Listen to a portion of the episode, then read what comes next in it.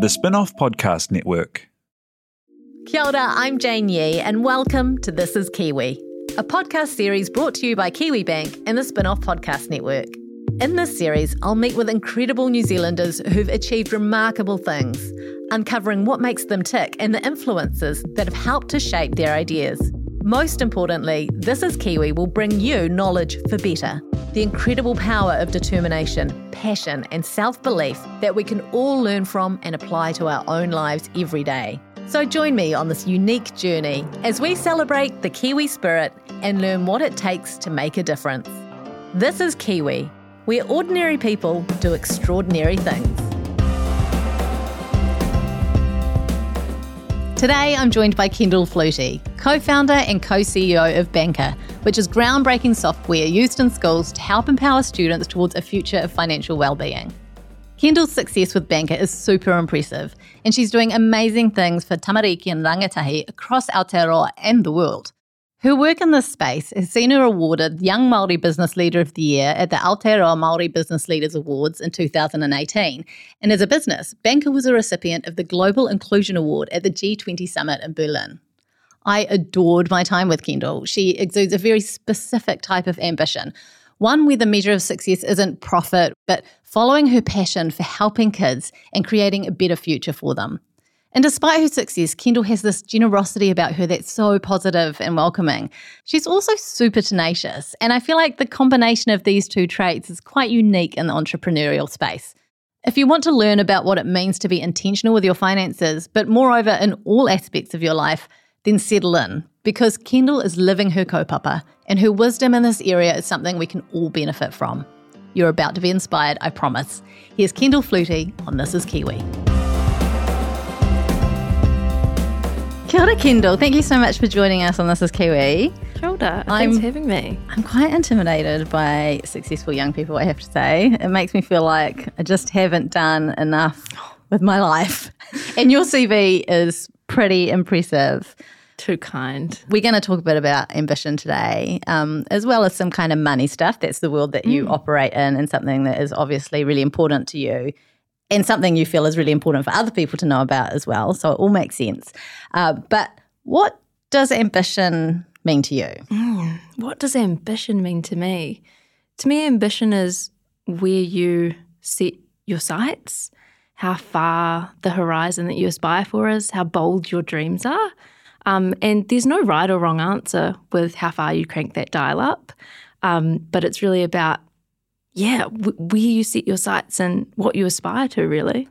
Oh, it's interesting because I um, looked up the definition of ambition before oh, we, we came You're in. More prepared than me. Well, you know, I mean, on a very basic level, like my understanding of ambition, I, we all know what ambition is, mm. but I always equate it to success. Interesting. When actually it's more about the desire, mm. right? Mm. And a strong desire can lead to a strong drive.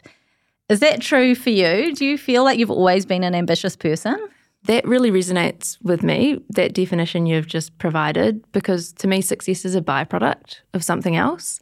Um, so, yeah, I think I always have been ambitious. I think that ambition has probably surfaced and displayed itself in many different ways that inherently I don't think everyone observing my journey would have maybe classified me as ambition. Right. But when that byproduct of success comes out, then, yeah, it's kind of easier to associate someone with ambition. Yeah. I mean, when someone's successful and you can put that lens on it, you're like, yeah, of course, Obvious. They're an ambitious ambitious person. Mm. But what are some of the ways that you mentioned that you might have been ambitious that people might not have recognised that that's what that was, you know, right from when you were growing up, I guess? Yeah. For me, I've always loved learning. So I'm always really happy being um, a newbie to a craft, or taking those first few steps in a space. And it may not mean that I end up to be the master carpenter or the expert linguistist, but I definitely enjoy that experience of learning. And to me, that in itself is ambition. That's growing yourself as a human and exploring new and novel spaces, which a lot of the time new can be really scary. It can be really scary. And there's a certain safety in the path that's been trodden before. Totally. And a career like, say, in accountancy would be something that you could classify as, you know, a nice, safe, reliable career. Yeah. Uh, and that's something that you trained in and worked in for a short while? In a short while. I think I padded out a little bit on my LinkedIn um, because that's how short it was. Yeah, you're right. So growing up at school, I never really knew like, what I wanted to be when I grew up. I didn't have that nice, tidy um, career title. Uh, and so I sort of leaned into my passions, which meant I had a really eclectic mix of subjects. And then the day to decide what happens after school came along. Oh. Yeah, it, it comes around it whether, you, whether you want it to or not. Um, and I kind of just followed the herd and leaned into a generic um, university degree, which was commerce.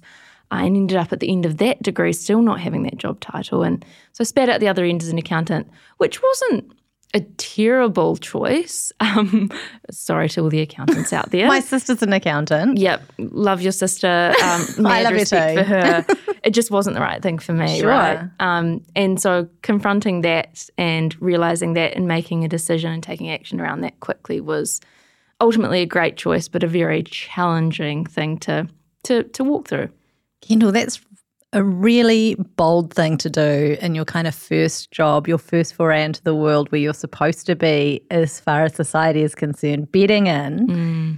um, to recognise that something is not for you and just chucking it in. Yeah, yeah. And it came back to having my own definition of success because I think I'd just been using and utilising a generic definition of success, or maybe my perceived idea of success for those closest around me, um, which great that that's their model of success. But if that's not right for me, I'm never going to be successful in that world or that space.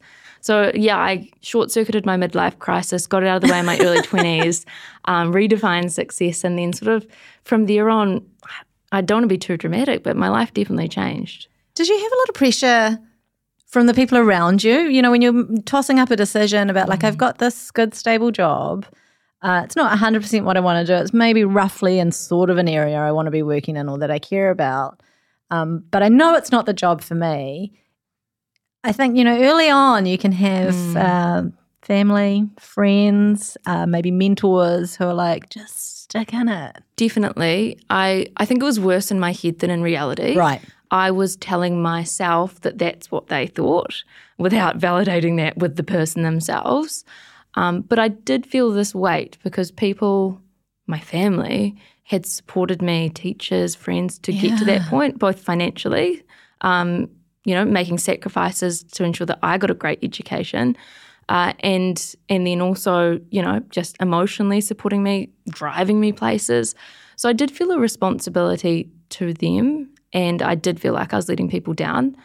But ultimately, I thought that I'd be letting them down more if I woke up one day as a forty-year-old still in that career path and felt sick in my stomach walking to work knowing that wasn't the right fit for me.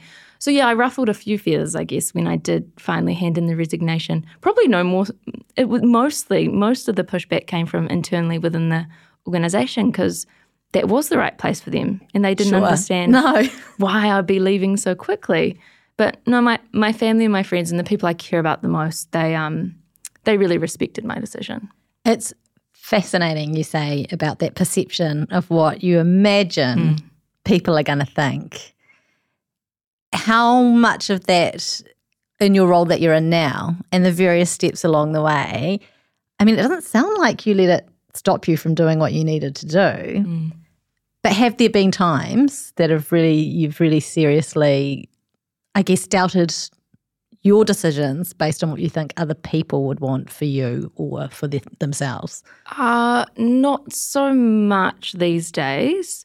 Um, the example of, yeah, leaving accounting was probably the longest lag time. I'm an early quitter now, proudly so. Wow. Um, I, I actually, a mentor of mine sent me through this awesome article earlier this year when I was at a place that, I mean, I'd been working really hard, probably fringe burnout stage. Yeah. Um, so I was throwing everything on the table. Um, everything's up for debate.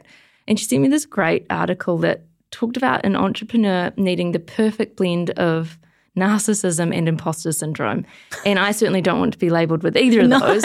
But the sentiment is really true, I think. So, yeah, there's definitely times where I doubt myself and I can let critics' voices or the voices of those I love influence my decisions. But I also think I have this unwavering self-belief that is borderline like narcissistic potentially. But I think if you're If you're on a path where you fundamentally think you can change the world through what you do, you have to lean a little bit that way. Of course. Um, so where the pendulum's swinging any day, um, maybe you're up for a different Kendall. But no, I, I don't. I really don't think I do let others influence me these days, at least. It feels like, you know, what I'm reading from the short time that we've had together so far is that you have like quite a good sense of self and ability to self-reflect. Definitely. And that helps you to kind of figure out what's best for you and trust your gut and so yeah, on. Yeah, and, and that's a journey in itself. Um, so I think leaving my, my midlife crisis, um, that really was around identity and figuring out what success means to me, what purpose I want to seek in the world, who I am, like yeah. all these big questions. Huge questions. And I think, but once you have those foundational pieces of self and that bedrock to build from, the, the foundation's really solid. I'm still figuring that out for myself and I'm coming up to forty-five. So I think you you timed your midlife crisis oh, well. I'm learning every day still, for sure. Yeah. We all are and we always will continue to, which is why it's so great for everyone listening to this, because I think if there's one thing I've learned from this podcast is that there's so much more to know, and that, um, you know, we'll, we'll talk about Banqer in a moment, mm. talk about, you know, we, we've talked a little bit about where you were and let's talk about where you are now. But, you know, there is there's a lot that we can gain from other people and their experience and their knowledge and wisdom, even if we're not working in the finance space. You know, like this, mm. it's just, uh, that's the definitely my big takeaway from this this whole series is that everyone has got something to offer, and I'm really excited to hear more of what you've got to say. We're just at the beginning. So Banqer, tell me about Banqer, because this is a, you know, it's a successful business, but it's also what you would call a social enterprise. Mm. It's got purpose. Tell Definitely. us about it. It's got bucket loads of purpose. So Banqer is a financial education company, and we make simulative software that teaches, at the moment, kids about money. And our software is used in schools all throughout Aotearoa and in Australia as well. Um, so when I talk about simulative software, I mean we kind of let kids experience money and an economy in a safe environment. So they have their own bank accounts, they are opening term deposits, they're buying their first homes. If, wow. if they're really killing it, they might buy a, a flash car. They may become an Uber driver or a rideshare driver. It's just an online financial world that they can practice money behaviours within. What's the response been like with kids? Because I have three children, so I'm really keen to know. I, when I talk to them about um, you've got to brush your teeth, otherwise when you get older, you're going to have to have big dentist bills and you're going to have to sort that out and I'm not paying for it. And they'll be like, I'm going to be a YouTuber and right. I'm going to be so rich I can just buy a whole new set of teeth. So there's just this real, even when I'm trying to, what I think is embed money skills into them or an understanding, it's just like missing the mark. Well, you're doing a great job. Talking about money is actually one of the most powerful things you can do with your loved ones and your friends. Maybe not as a threat the way that I'm doing it though. Yeah, maybe, maybe not. Um, that's good self-awareness there. um, but what I guess what Banqer does is provides a wider context. So we actually have, on Banqer High, our secondary school platform, we actually have a career path of social influencer. So they, if they chose that right. career path, they would see their peers who maybe chose um, the military or farming or um, lawyer or accounting career path. Um, maybe, maybe in some instances there's a little randomness in there. Um, maybe move up the career ladder a bit faster than them, because the reality is most influencers don't make it there. Oh, right. Yeah, exactly. So um, the response from kids, generally speaking, is um, really mixed and interesting. There are some kids that just take to it. The competitive nature will hook them. They'll find a bit of purpose in it. Maybe they used to be shy and now they have a reason for engaging with their peers. Um, and then we've got, yeah, other kids that they exhibit their creativity, they exhibit their generosity. There's a little bit of something for everyone, really. Mm, mm. You know, I think uh, there is so much, you know, again, something else I've learned from through this podcast and from listening to people like yourself is so much freedom that can be gained in, um, from financial literacy. Mm. There's so much opportunity. Um, I think particularly, you know, for kids where those conversations are not happening at home at all. And that's not to point the finger at parents. Not at all. There's a, a thousand reasons why those conversations might not be happening. I know that when money's tight, I will say to my kids, oh, no, we can't afford takeaways this week. And then they will be worried about money. Mm-hmm. So sometimes I don't feel like I should be talking about it.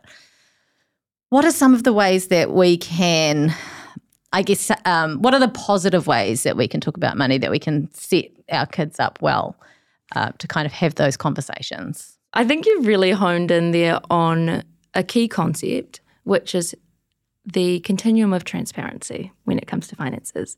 And to me, it's all about age and stage appropriateness. You certainly don't want to be unloading and burdening a really young child who has no financial control um, on any financial concerns or issues you have, and then potentially traumatise that kid and give them financial anxiety themselves, because that can show up as an adult um, in many different ways, in many different negative financial behaviours as well.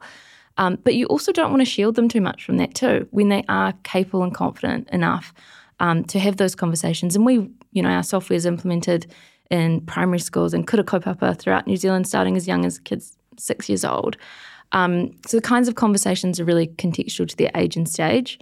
Wherever possible, if you can give them some control over finances, that's a great thing, because they take ownership really seriously. Mm. So if it's a fifty cent coin a week or, a, you know, a twenty cent coin a week, that's fantastic, and you give them some choice about what they do with that money.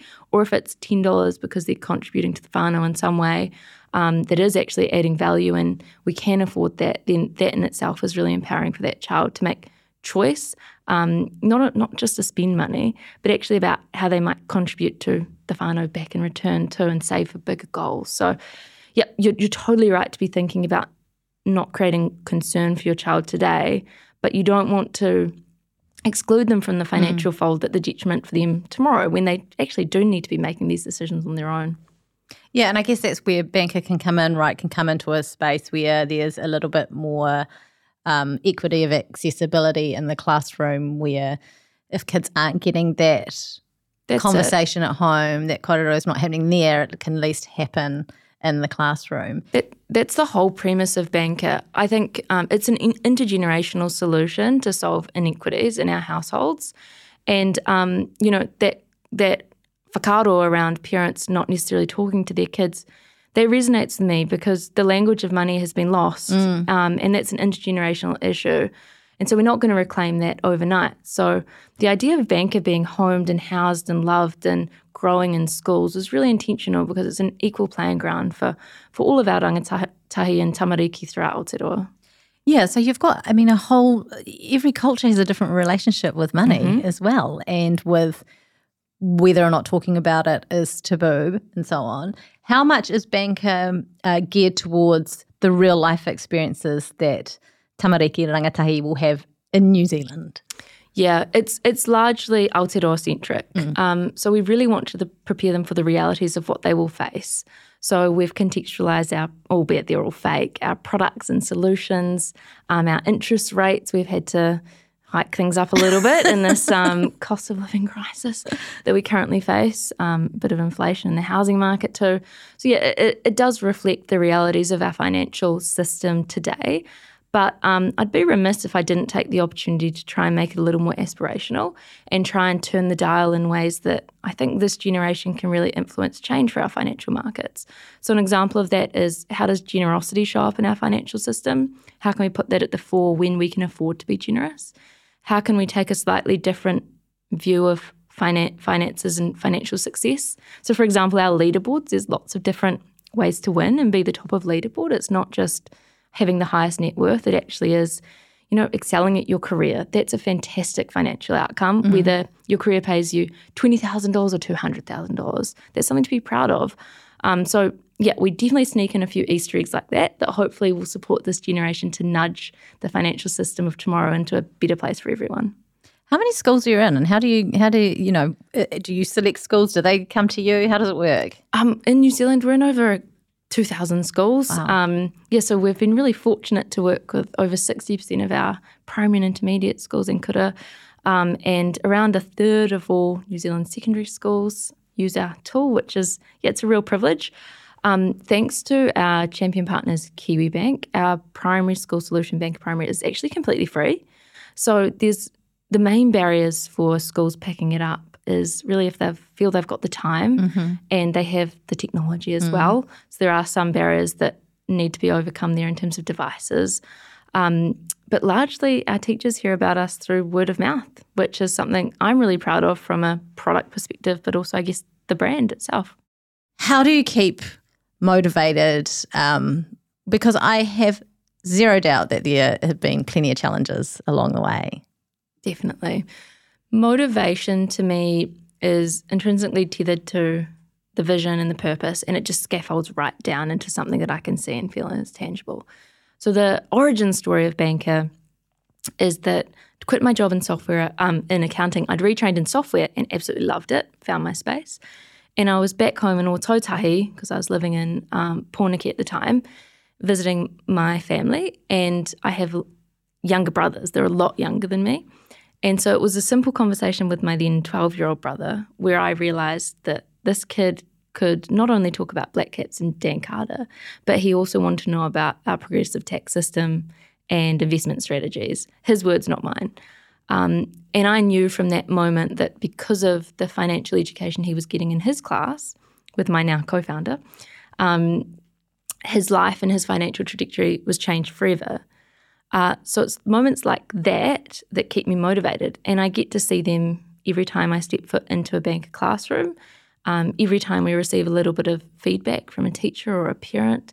Uh, recently we caught up with a, one of Banqer Primary's original graduates. So, you know, we started in twenty fifteen, so she's now uh, through her university experience herself, and she was talking about her real life context and the things that she'd done and the choices she'd made and how that was informed by her experience on Banqer. So all of those are motivators, and they're also little bits of the puzzle that reaffirm to me I can change the world, and Banqer can change the world, and actually anyone can change the world. You just have to have that determination, that perseverance, and do a little bit every single day. The other thing that motivates me, which is the flip side of the optimism, um, is actually I really like it when people tell me no. Like I really like being told that I can't do something. And I probably was a terrible child, and you should get my mum on. She can ratify all of this. When someone says no and I fundamentally disagree with it, and we've sort of logicked it out and we're down to the objective stuff, to me that isn't no, it's more prove me wrong. Yeah. And I find that really motivating in itself. There will be people listening who definitely are in that, where mm. they they know that they're not in the right job, or they're just purely working to pay the bills, mm-hmm. um, and there is no plan B. I mean, you had no plan B, but you were you had privileged enough to be able to make that decision. You had made put a little money aside. Yeah. Um, for some people, that's not practical, depending on where they are in their life. What advice would you give them? That's so tough. Um. I think you've picked up on it. I am a bit of an optimist. So if there's any way to make your current situation better, like a tough conversation with a boss, um, then I would be leaning into those options. Otherwise, I think play a long game. Yeah. And I do think over longer horizons we have more possibilities. And it may be that you have to grind it out and make sacrifices, um, meaningful, significant sacrifices today and next year and in year two and year three. But I hope that there is a path for change for everyone, especially when we ask for help. That can be one of the hardest things to do when we're in those situations. It's very easy to individualise and internalise that stuff. But I found the more help I've asked, the more offers I've got, generally speaking. I don't even have to ask for help. It's annoying these days. People are throwing help at me. Um, so, yeah, I think stretching out the horizon and taking control of what you can today if there is control that you haven't yet asserted. Yeah. I'm really uh, curious to know what inspires you outside of work, what mm. you do to bring balance into your life, because balance. I bet you're doing and thinking and talking about money a lot. Yeah. What else do you do? I balance. I don't know if do I believe in balance. I I don't see work in life as like binary separate things. I am super passionate about what I do. I've built up friends in the industry and met people with similar ambition levels, you know, chipping away at their own problems, making change in the world in other ways. So my my personal life, my work life are very naturally and inherently interrelated. And I actually love talking about money. Like it's an interest area, it's a hobby. But I do do things outside of that, um, not necessarily for balance, I think more to reaffirm um, what I do in my day-to-day. So, for example, at Banqer, my role is co-C E O. What does that really mean? Who knows? It spits up something different every day. But at the highest level, I am both a lead. I am a leader. I, you know, get to set strategy and decide on the future. I'm a manager. I manage a team. Well, I've got a team of eight that I manage, um, and obviously um, my co-C E O manages other people, um, and so I get to support them in their ambitions and manage their workflow quite in a hands-on way. And then I'm a doer as well. I've got to get stuff done. We're a small team, and we've got big, bold ambitions.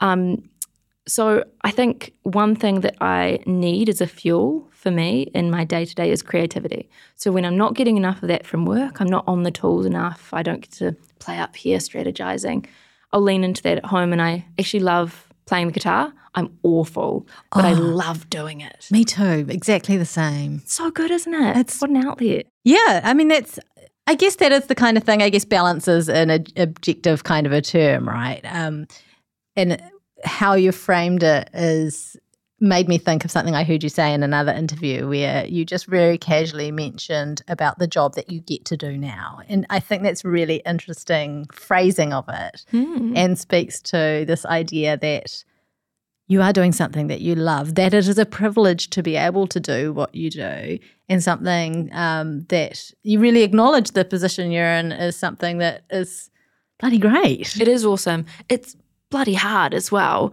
and it's like every day isn't rainbows and butterflies yeah. for sure, but on the whole it's awesome and I love it. And um, so long as I keep enjoying it and keep loving it and feel like I'm the best person for the job at that time, it will continue to be that way. But I, I, th- I think you're right, getting at the heart of your question, ensuring that I do have, you know, more going on in my life is important. So yeah, things like guitar, I've this year I have been focusing on creativity intentionally outside of work. So I've started writing a couple of books. That's been fun. One's about a pukeko. I'll keep you posted. The other one's sort of like low fantasy, interconnectedness of everything. That's the big book, and that's taking some time. Um, otherwise, I like walking. My a project, big project person. My husband helps me finish my projects, but we've um, like built two camper vans together. Wow. Um, we then get to enjoy those camper vans, see all of Aotearoa, or at least Te Waipounamu, where we're based. Yeah, I've always got something on the go. What do you think is the most challenging scenario you've found yourself in mm-hmm. over your career? The ones I can talk about on here. The um, ones you can talk about. Um, do you know what? I had a challenge last week that felt insurmountable, and then you sleep on it for like three nights. Like, that was nothing. So time is an awesome equaliser mm. with challenges, because in hindsight, a lot of the things I thought were challenges were just, built again, built up in my head to be something that wasn't a big deal, um, and I was very capable of navigating. One challenge that has stood the test of time, though, as a, a real meaty challenge is, I'm going to rewind the clock right back to twenty fifteen. Bank has just started. The important part of a profit, uh, purpose-driven business is that you also make money. Mm. And although I can speak passionately about the impact because I inherently and innately believe in what we're doing and that is making a difference in the world, I also really believe in making a profit. Like, dead set, want to be a profitable, successful business, because you can then use that profit as fuel for purpose. Absolutely. So the two stand hand in hand. So I've rewound you back to twenty fifteen. We're not really making money. Our business model is user pays. So I, I shared before that it's now completely free for our, at least our primary schools. Secondary schools pay, but they've got the budget for it. Um, it was user pays, and we were seeing this perverse uptake of who was choosing and able to buy our yeah. product. And I think you can imagine it's maybe the schools in the higher socioeconomic areas or the private schools were using our product. And I'll go into these schools in other areas that assumptive-based are in need of our solution, and they say, yeah, we would love to use it, but I've got this problem, I've got this problem, I'm buying, you know, shoes, I'm doing this, and we literally can't afford, it was two dollars a student a term. They couldn't afford eight dollars per student per year, um, which is tough and very, but very believable mm. in that context. So we needed to shake up our business model. And at the same time, we had been approached by a number of businesses, and we kind of been batting them off because we wanted to figure out our own stuff first and make sure that we were building our product and our company in the right way. Um, but around the time that where the lack of profitability and the conversations with external people, they were colliding, and an offer came across our desk for partnership. Um, and it was a big Australasian organisation. And suddenly we would have been able to, my f- personal financial runway was running out as well. We'd afford to keep the servers on, um, pay our own rent, maybe some more two-minute noodles. Like it was an, a nice financial cushion to keep our dream alive. Mm. Um, but going into that meeting, and I met with the board and I met with the exec team, and it just felt again in my gut that these weren't the people for us. And it was less about the purpose and more about the profitability, and it was a, it was a marketing exercise. It wasn't a purpose exercise. I get value exchange in business. I'm not naive, but that wasn't what was leading it. We weren't fundamentally, we weren't values aligned as organisations. Right. So we walked away from that deal, um, and that was really hard. That was confronting because that was a re a reaffirmation of our values and how we behave, and we were going to live and die by that. And we could have died. Um, and the story obviously has a happy ending. Here I am years, uh, years later, and as it turned out, um, like fortuitously, a couple of weeks later, we had an awesome partner pop on the scene who we'd also been talking to, um, and we started talking to, to them about what, what a, a real partnership could look like, and we couldn't have picked or have been picked by a, a better partner, and they've really championed our success in Aotearoa over the last decade, um, and that's obviously Kiwi Bank.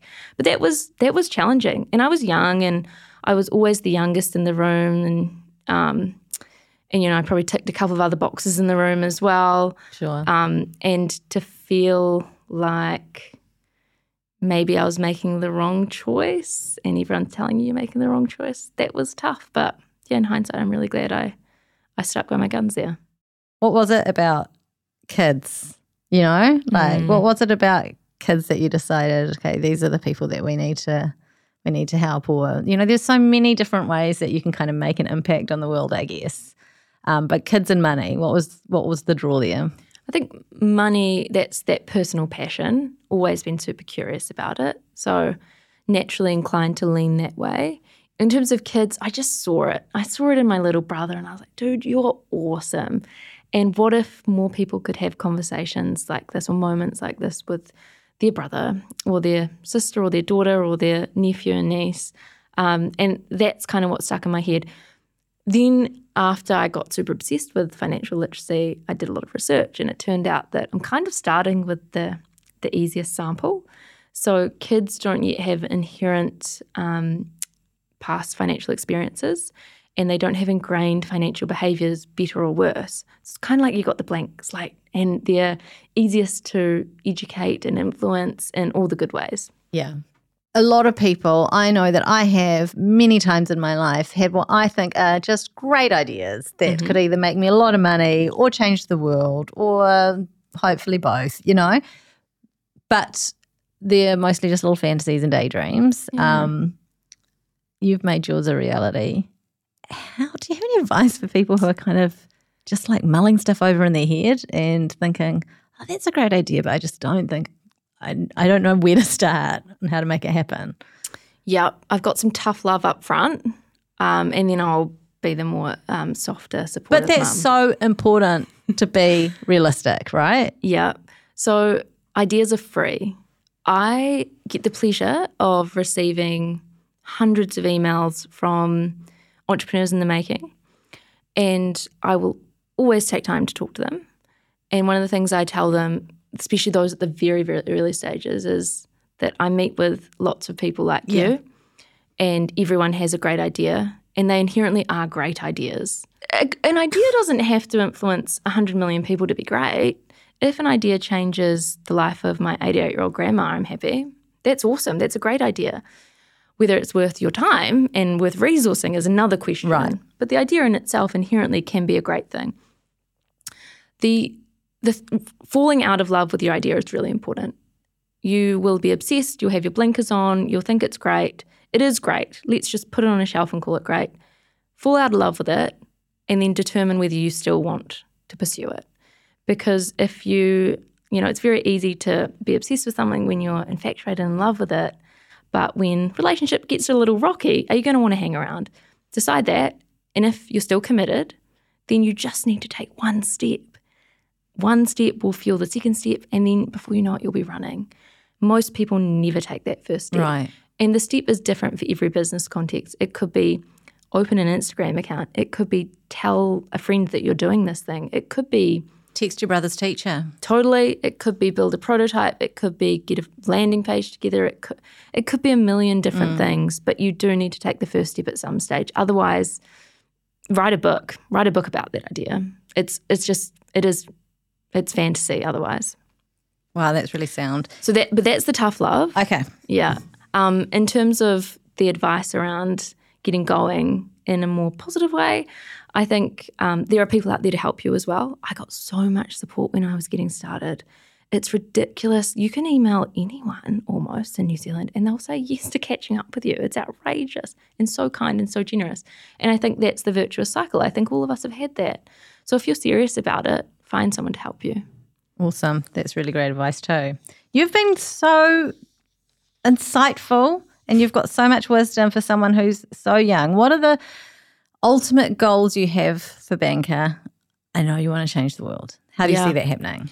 I want Banqer to be considered the home of, the global home of financial education. So right now we're focusing on Rangatahi and we're doing a kick-ass job of that um, in terms of New Zealand in an Australian context. We've got further afield to go. There are countries with worse financial literacy realities than Aotearoa. And that's also really motivating because that means we are a successful exporter as well, and that brings cash in, in, uh, into our domestic economy, and we get to build up our local um, talent pool too. Um, but we also want to grow outside of that too and support those who never got the financial education mm-hmm. that they deserved in school. Most of us didn't. Some of us have awesome stories about um, post bank savings scheme and bring twenty cents along to school, but there's also in generations that never learnt anything formally about money. Mm-hmm. Um, and we believe we can do that all through technology and specifically through simulative technology where we can make mistakes and feel safe about experimenting with our personal finances until we have the skills we need to deploy them in the real world. It's kind of like floaties when you're learning to swim, right? one hundred percent. You can feel safe, but you get that real experience yeah. as well. Yeah, and you need it. Otherwise, you don't take it seriously. You need to make mistakes that feel real so you change your behaviour. Yeah. I love this idea that um, by doing what you're doing with Banqer in schools, with the Rangatahi, with Tamariki, is exactly the kind of thing that will help avoid people getting into the situation, like our person, our hypothetical person I mentioned who, like you, knew they weren't in the wrong right job mm. but didn't have a plan B. Mm. If we can teach everyone while they're really young how to kind of manage themselves and their finances all the way through, hopefully they'll be in that position. That's it. And I think it's important to remember, though, that everyone's definition of financial success is different. Mm. So my dream, the future state that I actually feel I get to duck in and out of, when I go into Banqer classes, I kind of feel like we're in the future um, where everyone's informed, capable and confident to make the financial decisions and actions that they need to thrive. But this future state is actually around financial well-being, where you can define, define financial success however you want, and then you've got the toolkit, the skills and the confidence and the capability to bridge that gap, mm. to get to that destination. And it might be that, yeah, you earn a million bucks a year. It might be that you have live a life of purpose through your work. It might be that you stay at home and get to pursue your creative talents and learn. Like, that's a dream state for some people too. Mm. Um, and, and I think we are building that future, brick by brick, student by student. We, we are getting there. If there's one thing Kiwi could do to make a start to achieving their goals this week, what would that be? I think it is to be more intentional with your dollars and your money. Give every dollar a job and don't let it run off on its own when you see something that you like, because every single dollar needs to have a purpose, and that purpose is to achieve financial success, whatever that means to you. Amazing. Kendall, thank you so much for coming in. Thank you for sharing your huge wealth of knowledge. I'm so excited for everything that uh, lies ahead for you, and I can't wait to see Banqer completely take over the world for the better of everyone. um, this is Ambition. This is Kendall Flutey. This is Kiwi.